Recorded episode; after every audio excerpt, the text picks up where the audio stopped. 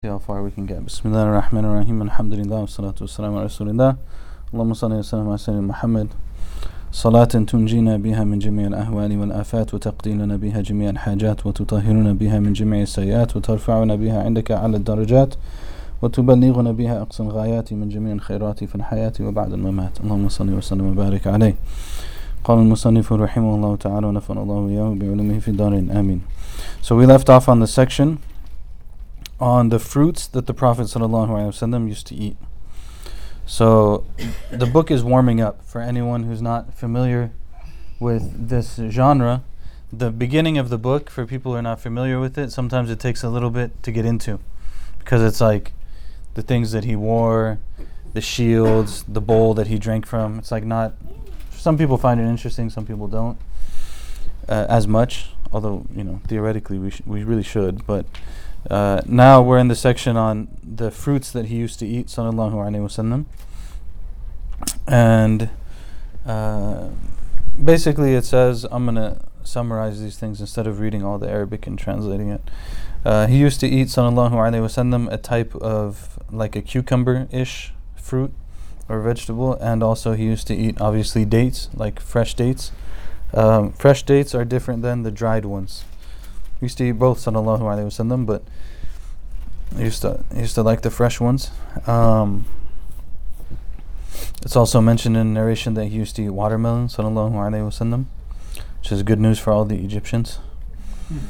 Uh, he used to eat the dry date, as I mentioned, and when the when the dates would uh, first appear on the trees, the people of Medina used to bring him the dates, sallallahu alaihi wasallam, and he would make du'a, like they would bring him the first harvest, and he would say, Allahumma barik lana fi thimarina wa barik lana fi madinatina wa barik lana fi sa'ina wa fi muddina. Allahumma inna Ibrahim abduka wa khaliluk wa nabiyuk wa innahu da'aka li Mecca wa ana ad'uka lil Medina wa mithlihi ma'ah.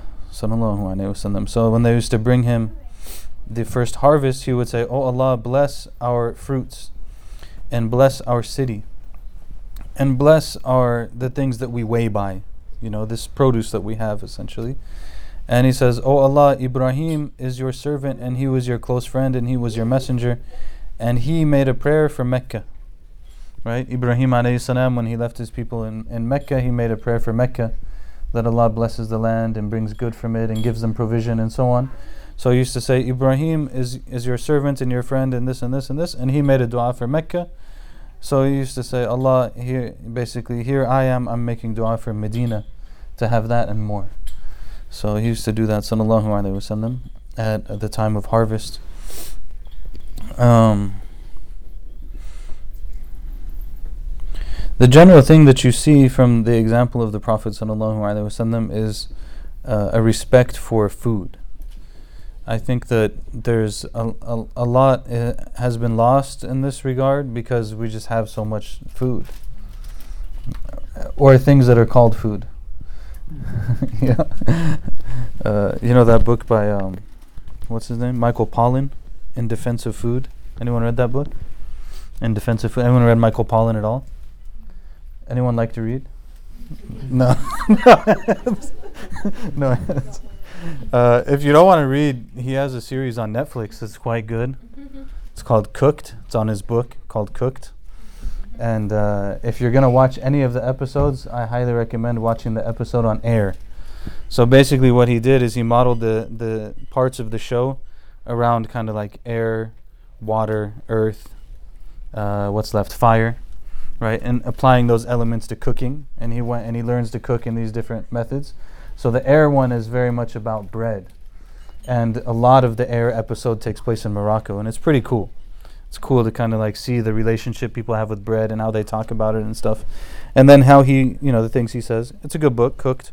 But he has a couple books before that that are really good too. One of them is called In Defense of Food, which basically argues that instead of eating things that we don't really know what they are, we should eat food and um, it's a good book, simple but good. So, you know, we have these things that we call food, but they're not always really food. Um, but nonetheless, there's a lot of disrespect for food.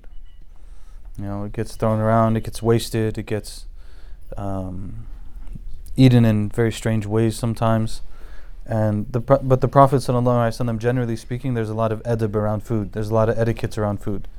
This is how you deal with it. This is how you treat it. This is how you eat. This is how you don't eat. This is the things that you say before you eat. These are the things that you say after you eat. And all of that, I think, is to kind of be more aware of the processes that are part of our lives that are actually extremely essential to our existence. Right? Like food and drink are extremely essential to our existence. When you don't have food, obviously that's a big problem, right? And um, so to have more mindfulness around food itself is important. How many of you have been in situations where you had a threat to your you had a food scarcity threat? Anyone been in a situation like that? Marcus? Anyone else? Yeah. So things are different. When you don't know when you're going to get food, you don't know it's going to show up or not, the food the food stuff gets pretty serious, you know. Um, when we were in Egypt during the during the revolution of January uh, 2011, there were serious questions around whether or not food was going to be available within a couple days, right? Like you didn't know which, especially in the beginning, you didn't know which direction things were going in, and it's very possible that you're not going to have food. So people started going to the stores, and like there were all kinds of issues happening at the stores with people trying to buy a lot of food and other like fights that were happening and stuff like not allowing people to do that and all of these kind of things you start to think like man i should have kept some extra tuna cans around like i should have kept some stuff some non-perishable things that if worse comes to worst at least i can eat something right? So so you start to like have a different perspective on food. Um, I know one thing that like I had heard from my mother and the way that they grew up and where she grew up is uh, like food was a very a, a very real question, right? Like you, she grew up in extremely, I guess you can call it rural. Is it still rural if it's next to the ocean? Uh, you know, like rural. Usually you assume it's like kind of country, but anyways, it food is food is a big issue. Like if you're not going to catch it yourself or it doesn't grow in your yard, it's not always going to be there. So if that something goes wrong in that whole thing, you don't really have food. And you better have something in the cellar. You better have something that that's saved. So some some like extra fruits that you had pickled and saved through the winter or whatever it might be, right? Uh, so a lot of these things that I think one of the big big things to take from that is that the Prophet sallallahu alaihi wasallam is teaching us to look carefully at the things that are essential to our life right? And th- that's it's it's almost funny to say because it's taken so taken so much for granted for most of us. And the two big things in that regard are food and safety. That's in li'ilafi Quraysh, right? What's the description that Allah gives to uh, Himself about the people of Mecca? Li'ilafi Quraysh, ilafihim rahmatan shita'i wa sayf, li'abudu rabba al-bayt, alladhi at'amahum min ju'in wa amanahum min khawf. That Allah, let them worship the Lord of this house, the Kaaba, let them worship the Lord of this house the one who gave them food uh, when they were hungry and gave them safety when they had fear. These are the two most essential basic things to have food and to have safety. Right? And uh, both of those were, you know, that was the first time in my life that I experienced, I think the last time too, that I experienced anything like that at, that was that real in in the days of the revolution where you didn't know like when you're in the street if you're going to die or not and you didn't know whether or not you're going to have food in a couple of days like there's just you don't really know that and uh, you know these are important things so at least to have like some level of consideration and appreciation for that the next section is on the drink of the prophet sallallahu basically he used to like sweet cold drinks Used to mix like the drink with with honey or with some dates or with some uh, raisins. Uh, he used to like drinks like that. They used to do that. Something they would like you take some water and put some dates in the water and close it off and leave it overnight. And then in the morning you have a drink that's kind of like sweet and nice and it's it's not just regular water. You have some extra stuff to it. So he used to like drinks like that, sallallahu alaihi wasallam when he used to drink, uh, he would after he would drink, he would give to the person on his right, sallallahu alaihi wasallam. Um, And he used to say, sallallahu alayhi wasallam, "Man at'amahu Allahu ta'aman falyaqul Allahumma barik lana fihi wa at'imna khayran minhu, wa man saqahu labanan فليقل اللهم بارك لنا فيه وزدنا منه وقال ليس شيء يجزي مكان الطعام والشراب إلا اللبن So he used to say sallallahu alayhi wasallam if someone is given if Allah gives them food then they should say oh Allah bless us in this and give us better than it give us better like continue to give us his blessing and even to make it better um, and uh, then he would also say that if someone is given something to drink, then they they should say, "Oh Allah, bless us in this, and give us more, and give us more." Um, Marcus, can you put that in the office, please? it's really nice, but it's. I, I I feel like I'm getting ready for Brother Ali's show in a couple days with evidence. It's going to be a lot of that kind of stuff in the air. Um, so they should say, Oh Allah, bless us in this and give us more of it. And he used to say, Sallallahu Alaihi Wasallam, that nothing takes the place of food like milk. Nothing takes the place of food like milk. Thank you, Marcus. Sorry to bother you. Um, then uh, it sounds funny when you say it right now because, again, our milk is not really like the milk that they used to drink. Used to drink like the real deal stuff. Uh, how would he drink, sallallahu alaihi wasallam? He would drink standing and he would drink sitting but the sitting was more common for him sallallahu alaihi wasallam they say maybe he would drink standing sometimes just to show that it's permissible he himself would prefer to sit sit and drink but sometimes he would do so standing or also that's the etiquette of drinking zemzem when you drink Zamzam, the etiquette of Zamzam is to drink it standing up and to face the qibla and to make dua afterwards so uh, he used to do both sallallahu alaihi wasallam i think one of the big things here is that like as with most things that relate to etiquette, like you don't always have to force etiquette on other people. I think one of the big challenges sometimes that we have as a community is that we get in the habit of forcing etiquette on everyone else. And one of the one of the most important rules of adab is that to tell someone else that they don't have adab is like really bad adab. That's that's the basic really bad thing to do is to tell someone else that they don't they're not doing the right thing. Um, if you're like learning, or some relationships lend to that. You know, maybe you have some sort of understanding that you're going to remind each other in that way or whatever. But you know, sometimes even the best of things, like we just have to be sensitive sometimes. You know, um, it's like what we were saying earlier. You know, like you find people that. Um, this is really bad, but sometimes in in bad situations, the two proverbs that come to mind are damned if you do, damned if you don't. And with friends like these, who needs enemies? These are the two that come to mind. Because it's like, you know, say someone is experiencing a loss in their family.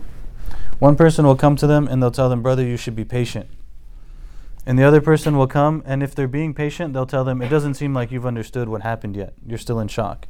So you're damned if you do, damned if you don't. And with friends like these, who needs enemies? Like, it's just sometimes, uh, you know, you don't know, we don't always have to say something.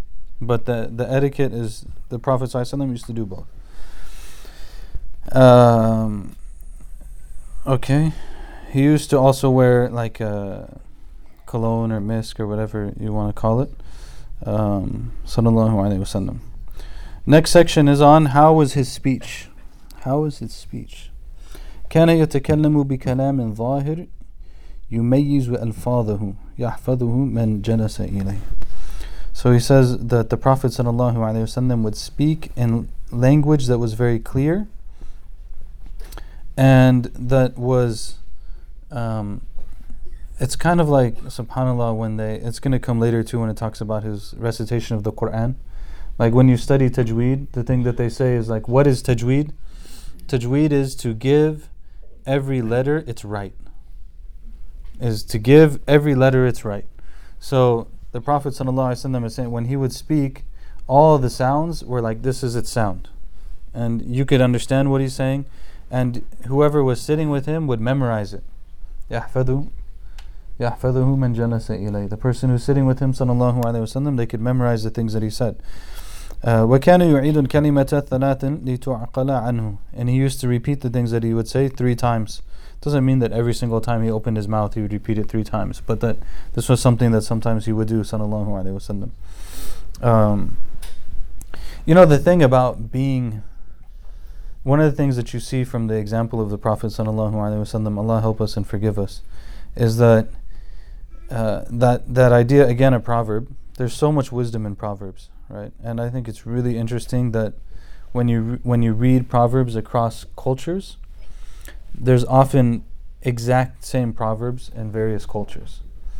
And my belief on that is that there are universal wisdoms that human beings through through their own efforts over time. Like if you have a civilization or a culture that's existed for a long time, everyone's people are going to eventually come to certain conclusions that this is something that's good practice and this is something that's not. And so you'll find like similar things across cultures, right? So um, the the thing that is said, right? The proverb is that actions speak louder than words. Actions speak louder than words.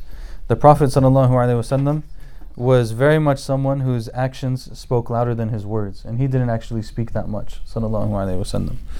And so he could repeat something three times, and you would kind of remember, and uh, you know that would that would be uh, something that he didn't have to talk a whole lot, because like this is who he is and this is what he's about, and if you care to know what he's about, then you already know, and he's going to say whatever he needs to say, and he moves on, he moves on with it. It's also described that the Prophet sallallahu alaihi wasallam was mutawasil and ahzan. This, some of these things are hard to understand, I think, for um, culturally sometimes they're hard for us. So what is this? What does this literally mean? Mutawasil and ahzan literally means that his sadness was continuous. His sadness was continuous. It's like one that was his his normal state. Um,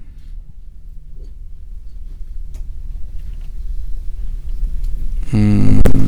Give me one second. This is someone at the hospital. Assalamu alaikum. Uh, how are you? Alhamdulillah. We're in the Sunday class right now. Oh, I apologize. Sorry, I wasn't. I wasn't sure if I should answer or not. No, you should. I'm sorry. I, uh, I apologize. I'll, I'll talk to you afterwards. Okay. Is there any new thing that we need to know? Uh, just need to know that tomorrow I'm going to tell you details about the event, but I'd like to talk to you. Sorry. I Okay. Okay, I'll call you. Inshallah. Sorry. Barakallah feek.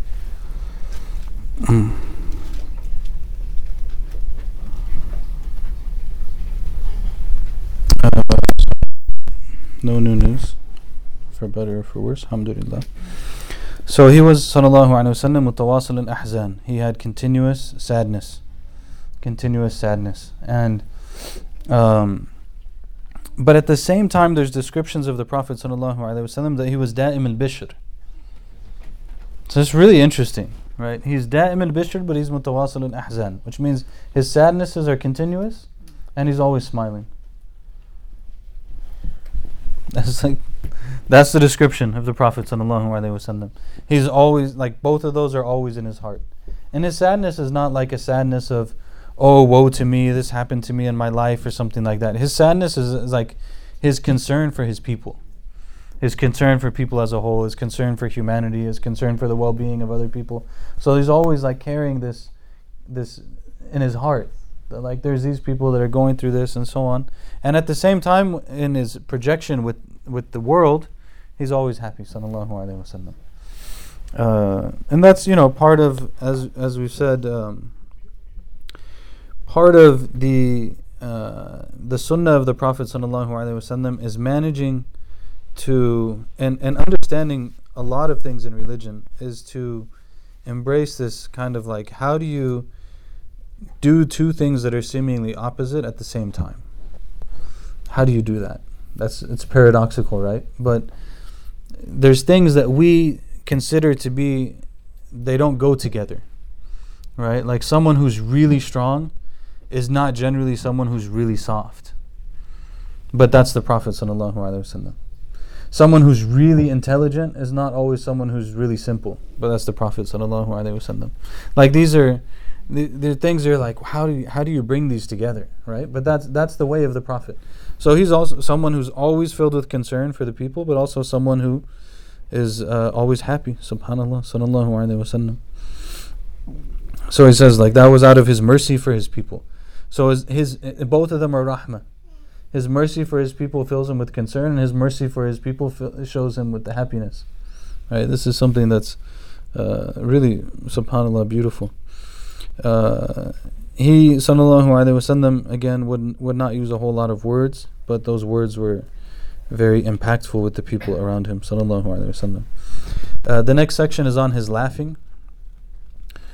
Uh, so it says that he would he would laugh sometimes, like so much so that you could see like his teeth, right? He, uh, like you know a hearty laugh, sallallahu alaihi wasallam. But that wasn't like his normal.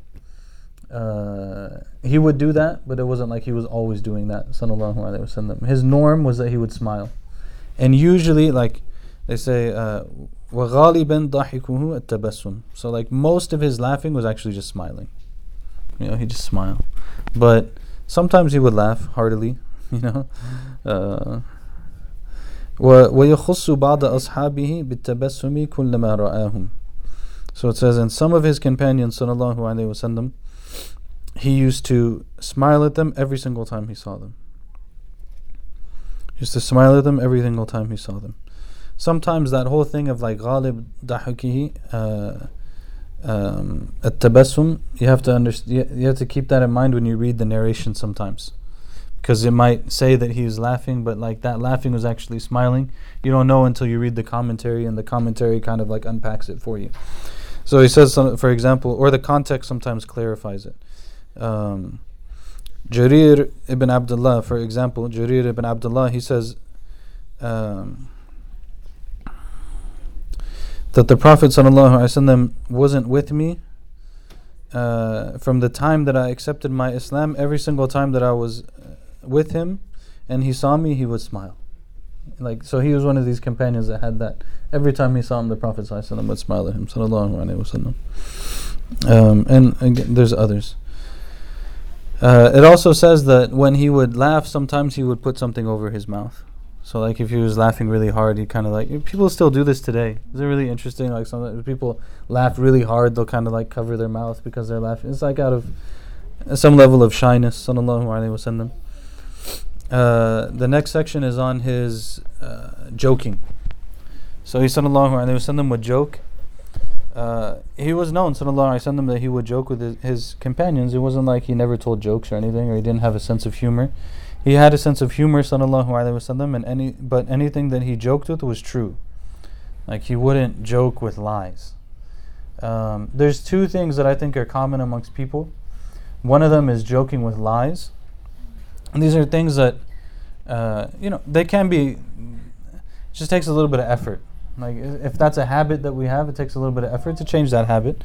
But one of them is that we joke and we lie when we joke. So like very common when we were growing up was like you say something to someone and they're like, "Oh, are you serious?" And like, "No, I was just joking." It's like so you just made up the thing, right, to make someone laugh.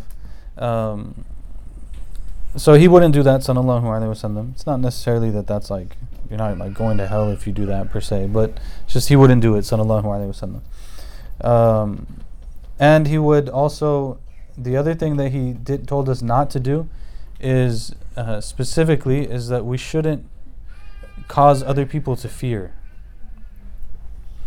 And you shouldn't يدخل الرعب في قلب أخيه. We shouldn't enter fear into the heart of one's brother or sister in the way that we joke with them, or the way that we play pranks on them, or so on and so forth. Um, I think we've talked about this before, but like, you know, that's that's a general etiquette that we shouldn't joke with people in a way that causes them fear. Uh, that's a very sensitive position right? Like it's, and you think about it, like it's a very um, interesting position because again, it's very common. Like, oh, you're just messing around with your friends. You're gonna surprise them, or you're gonna play this prank on them, or do this to them, or that to them, or whatever it might be. But it's gonna actually upset them. And uh, he he told us not to do that. Sallallahu alaihi wasallam. He used to say things like uh, he used to call Enes the like oh you who has two ears, I kind of just like teasing him but to tease that's true, right? He has two ears. Um, an old woman asked him if uh, an old woman asked him that um, about entering paradise, and he told he told her like basically no, you know, you know you're not to enter paradise, and she was like, she she was like huh, and he said well there's no old people in paradise, like you're not, you're not it's not like you're, uh, you're going to be young, right? You're not going to be old in paradise. You're going to be young. Um, there's other examples of this too from the Prophet ﷺ, but again, the book is very short. Um,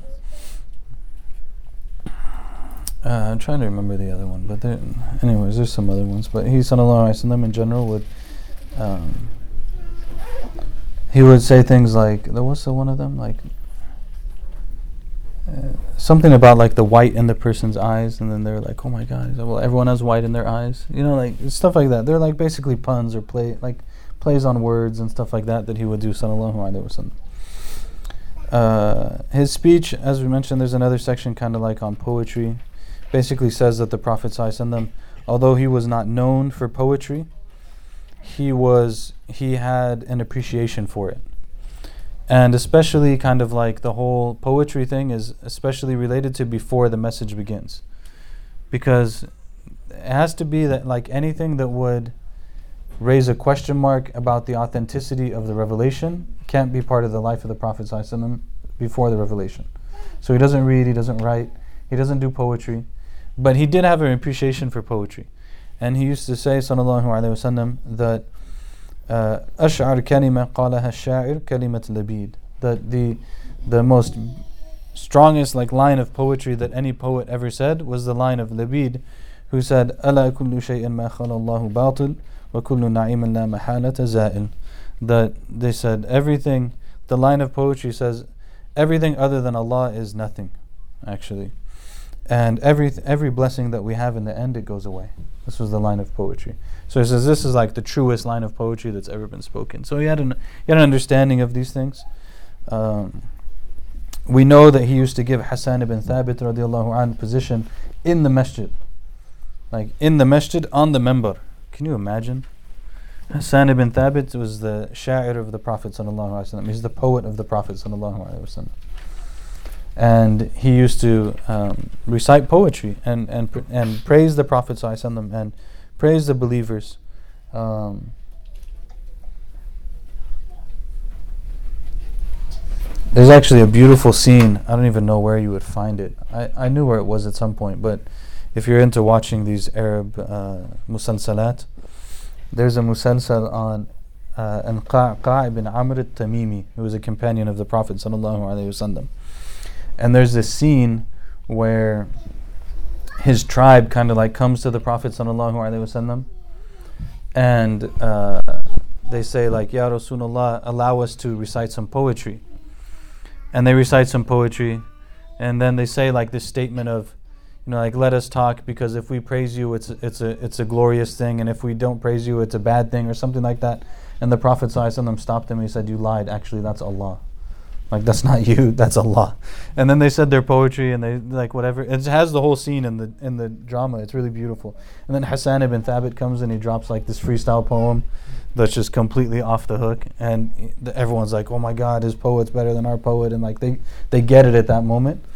Um, so the Prophet ﷺ used to understand that. Like he had an understanding that this is the medium of communication of our time and we need to take advantage of this medium.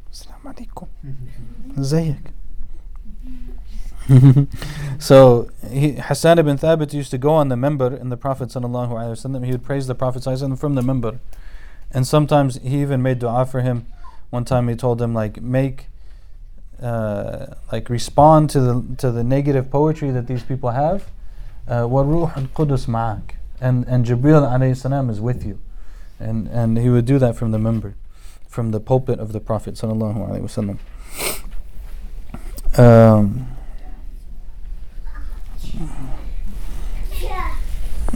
uh, so they used to care about that. And Umar ibn Khattab also, I mean, like the Arab, they cared about that. They understood that there's wisdom in the poetry.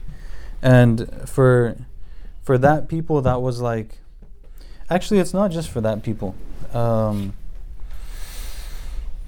that's one of the challenges I think of, of not reading is that great literature shares oftentimes universal truth. And when when a people share great literature, then they're able to s- speak about similar things in a way that each other understands. But now it's like unless you can quote a movie, there's nothing that people can relate to. And then on top of it, we have a movie industry because in the end, art is a f- it follows culture. And if you want to know what's going on with your culture, you look at your art. Do we make does does our culture produce actual new art in in the movie realm? As you know, it's like everything is a remake, a remake of this and a remake of that, and the seventeenth superhero movie, and then a remake of this and a remake. It's all remakes because there's nothing left. Like the the culture literally cannot produce anything good. Uh, that's really scary. Yeah, actually, my my brother-in-law, we had a conversation with him like before all this stuff went the direction it's going in. He's into film, and he called this like I don't know when, when it was, probably like ten years ago. He was like, "This is the direction everything's going in, and soon you're not going to see anything new, and it's going to be all making old stuff, and like there's just nothing there, right?" Um, but the point was about literature, and the literature is useful because people can connect to it. So for the for the Arab, that was their poetry. Everyone knows the great poets. Everyone knows the great poetry. Some of it is garbage, like in terms of meaning. Some of it is great, and everyone can reference it. Same thing was in classical Muslim education. If you went to like a classical madrasa or something like that, for centuries upon centuries upon centuries, fathers and children and grandparents and great grandparents they studied the same things.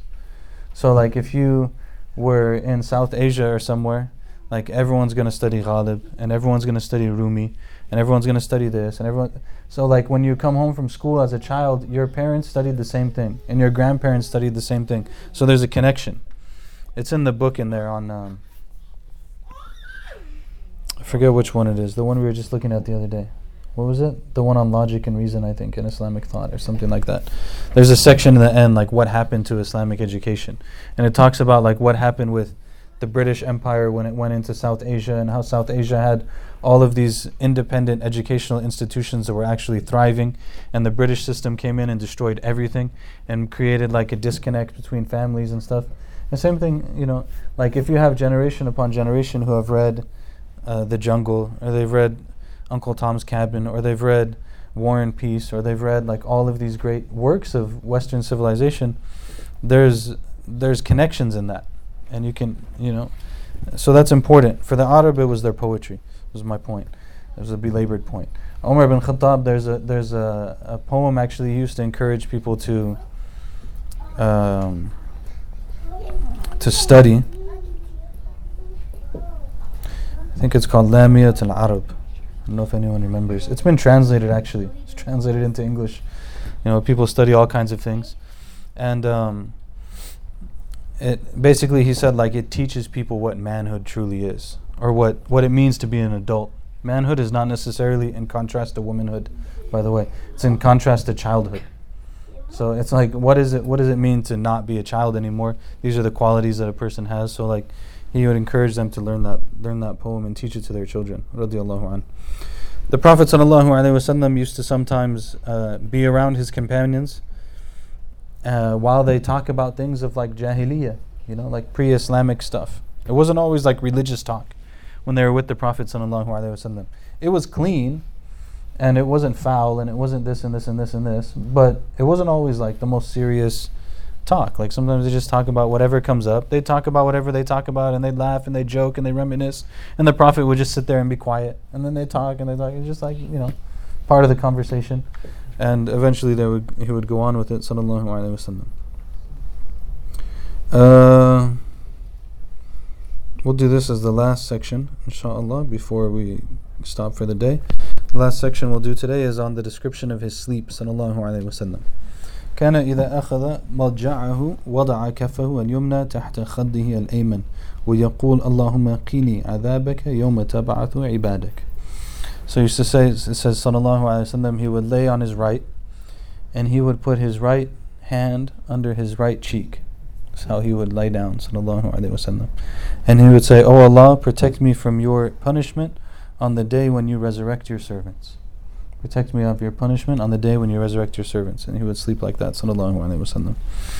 He used to also um, kind of like blow in his hands, you know, and then read the three quls.